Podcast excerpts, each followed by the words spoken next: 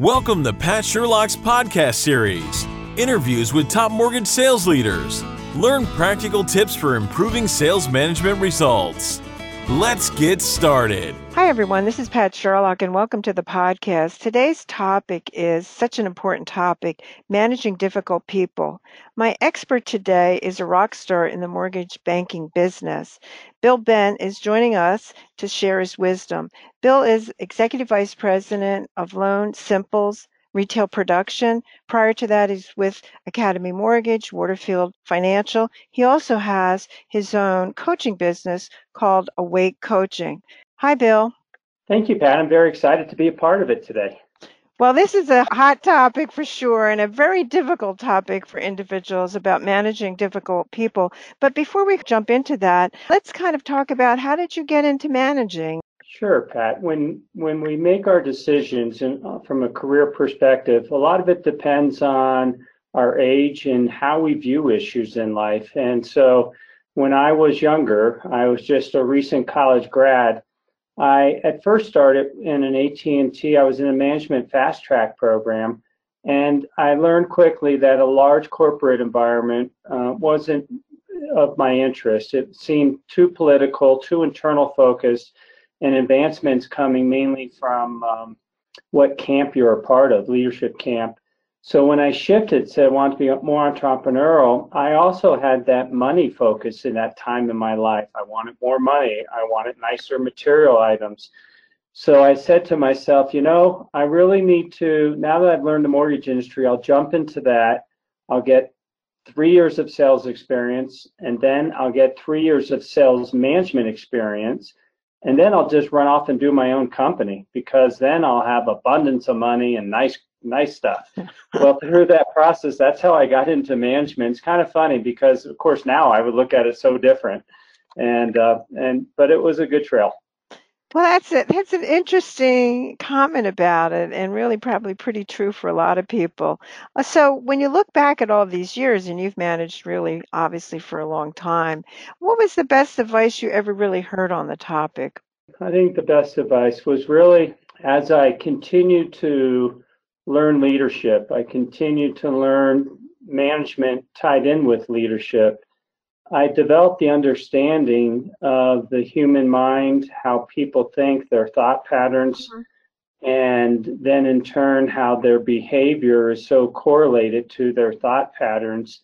And so much of this is based upon ego and viewing the lens of life through ego so it really put me into a better position in helping people optimize their performance, mm-hmm. but optimize it so that they felt significant in that and they really felt purposeful. So a secret sauce was they developed a clear life purpose for themselves and really applied their skill sets in a purposeful way.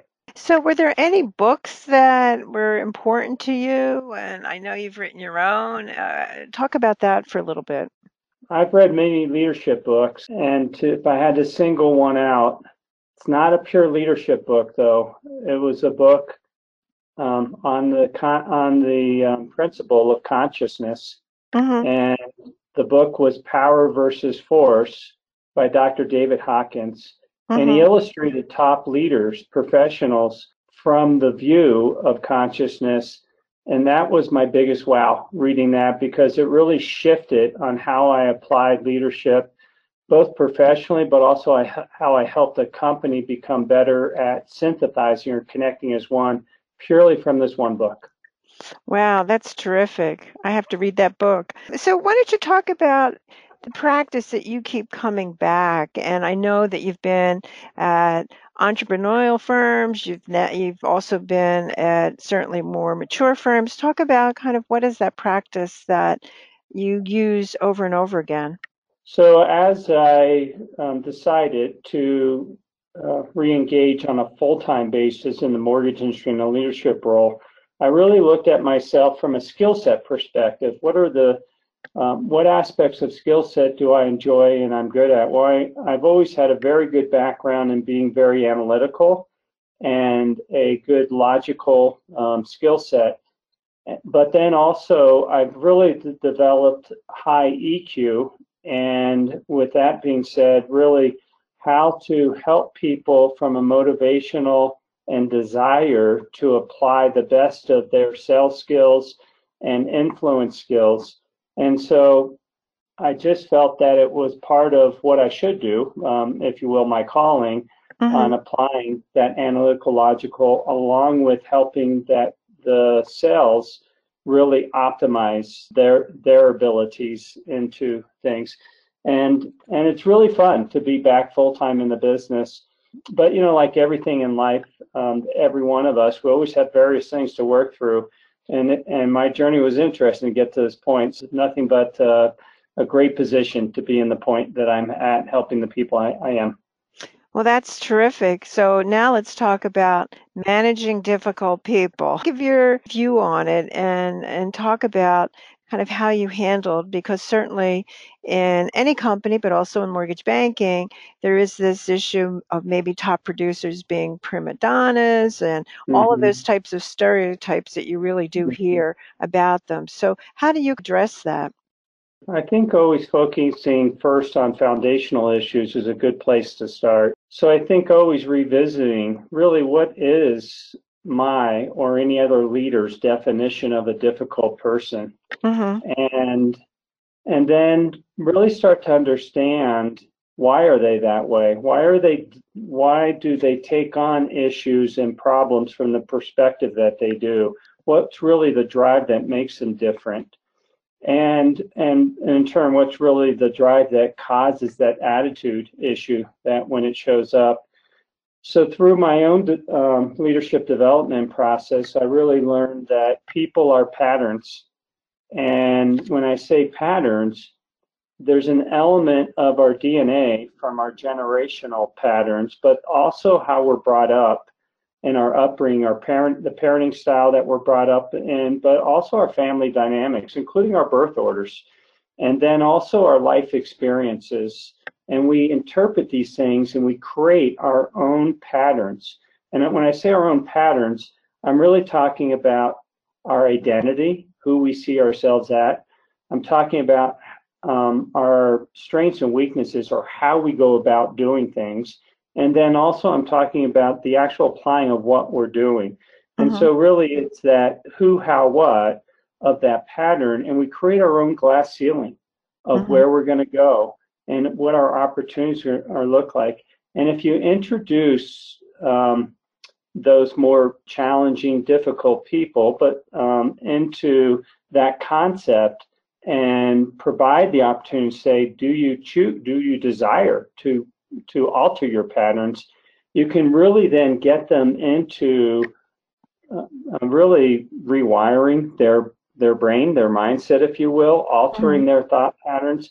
The core of this really gets down to judgment, but everything that we point a finger at and say this person this has this or that, what we're really talking about is our internal, our intrinsic, and mm-hmm. then in mm-hmm. turn we apply it extrinsically. And so that judgment, really, the the root of it is self judgment, but then we judge others. Right. And in turn, it's high ego based. And through this process, you can help people more frequently get into the flow state. And at the flow state, they're going to be at their highest level. They're going to do some amazing things, but it's a process. People aren't just born into it, and they have to be willing to work on it and break and break their patterns if you're not going to have that dynamic in dealing with very difficult people, there comes a time to gracefully show them the exit door because they can be disruptive on continuing to nurture and develop the team because when it all gets gets said and done we are all one that disruptive difficult person is creating patterns among the whole team and it's uh, having influence on issues. And if we're not able to get it to break patterns and optimize, there, there comes that day where um, moving on is probably in everyone's best interest. Yeah, that's a great point, and we'll talk about that a little bit uh, later. But I'm interested in when you talked about everyone having a personal glass ceiling. I think that's such a terrific comment. But talk a little bit more about that uh, because it's so true. Yeah, I think it gets back into the patterns, and so I'm going to go into a few deeper things then with this. Mm-hmm. So first, um, when I talk about this, this is going to be lower energy or lower consciousness, basically. So many people operate and communicate based upon their own internal fear. They may also, based upon emotions of hurt or I need, mm-hmm. they they apply things from that need perspective. And if you can help somebody understand that better, and even on fear, a great way to explain fear, false evidence appearing real. And if you can get people to buy into these different concepts, you will basically um, get them to want to connect better, connect better to the company's team, connect better to to their partners out in the marketplace and um, borrowers. And so there's um, some basic communication things that you can help an, a person embrace and one's going to be the listening skills. So from a listening perspective, there's really three levels of listening. One is very subjective, and you're really hearing and applying what you're hearing to your own life. Mm-hmm. The other is objective, where you're really listening well and you're hearing about what they're saying and really applying it more from their from their life perspective.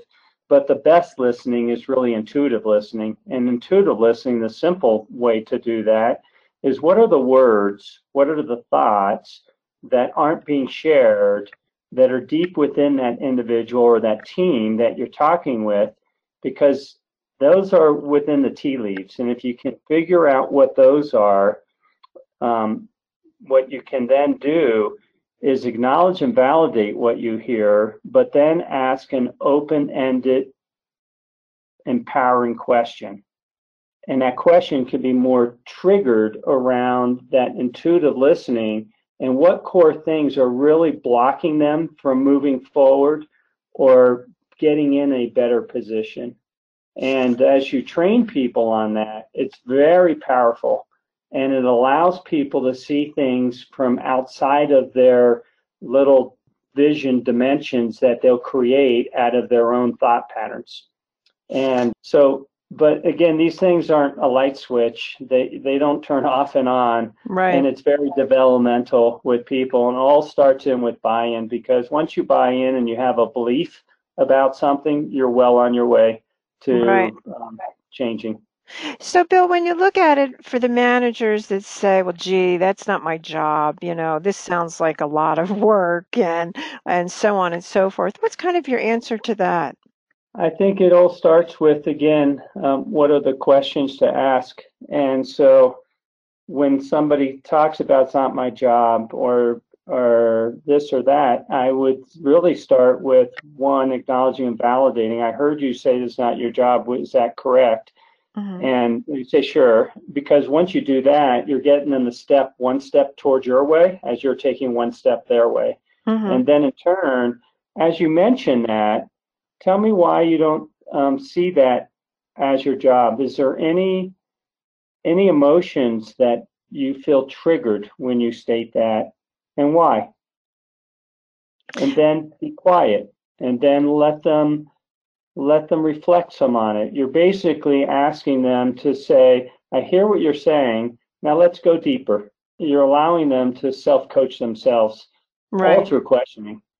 Right. So in a practical sense, uh, what you're talking about, let's say when you're interviewing managers now to come into your your sales team, how do you identify where these issues are? And then obviously this leads to this issue. Do you set a process for how you want managing difficult people to look like, or is it just left up to the individual managers? Yeah, great question. So first, there are tools that really allow you to identify characteristics and traits mm-hmm. and skill sets that are best for whatever role you're going to bring a person on board. Certainly in the management role, gets much more complex than the sales role. Mm-hmm. And um, and I'm going to do a little promotion for you, Pat. You did that amazing job on your manager assessment, both from a selection standpoint, but from a development perspective. And I've used it with many top loan officers that had that desire to go into management.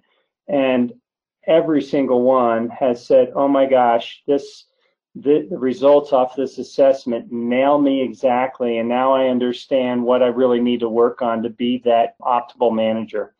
And once again, you have that desire and you have some tools to help in that process, you're well on your way uh, from that standpoint. But also, it, it makes it clear to help people to understand that sometimes that leadership role of management isn't best for them um, it won't allow them to optimize their talents and skill sets because they're not they're just not developed to be that to be in that role. And so um, and sometimes that can be an, a little bit of an ego blow for people. But but when you have a good process like that um, on a whole most people are going to respect it and do well with it. And then in turn the scalability as you mentioned how to do this in a company that has 20 managers is pretty easy. But if you want to have a company with 200 sales managers or 300 sales managers or whatever number, you really have to build a scalable model.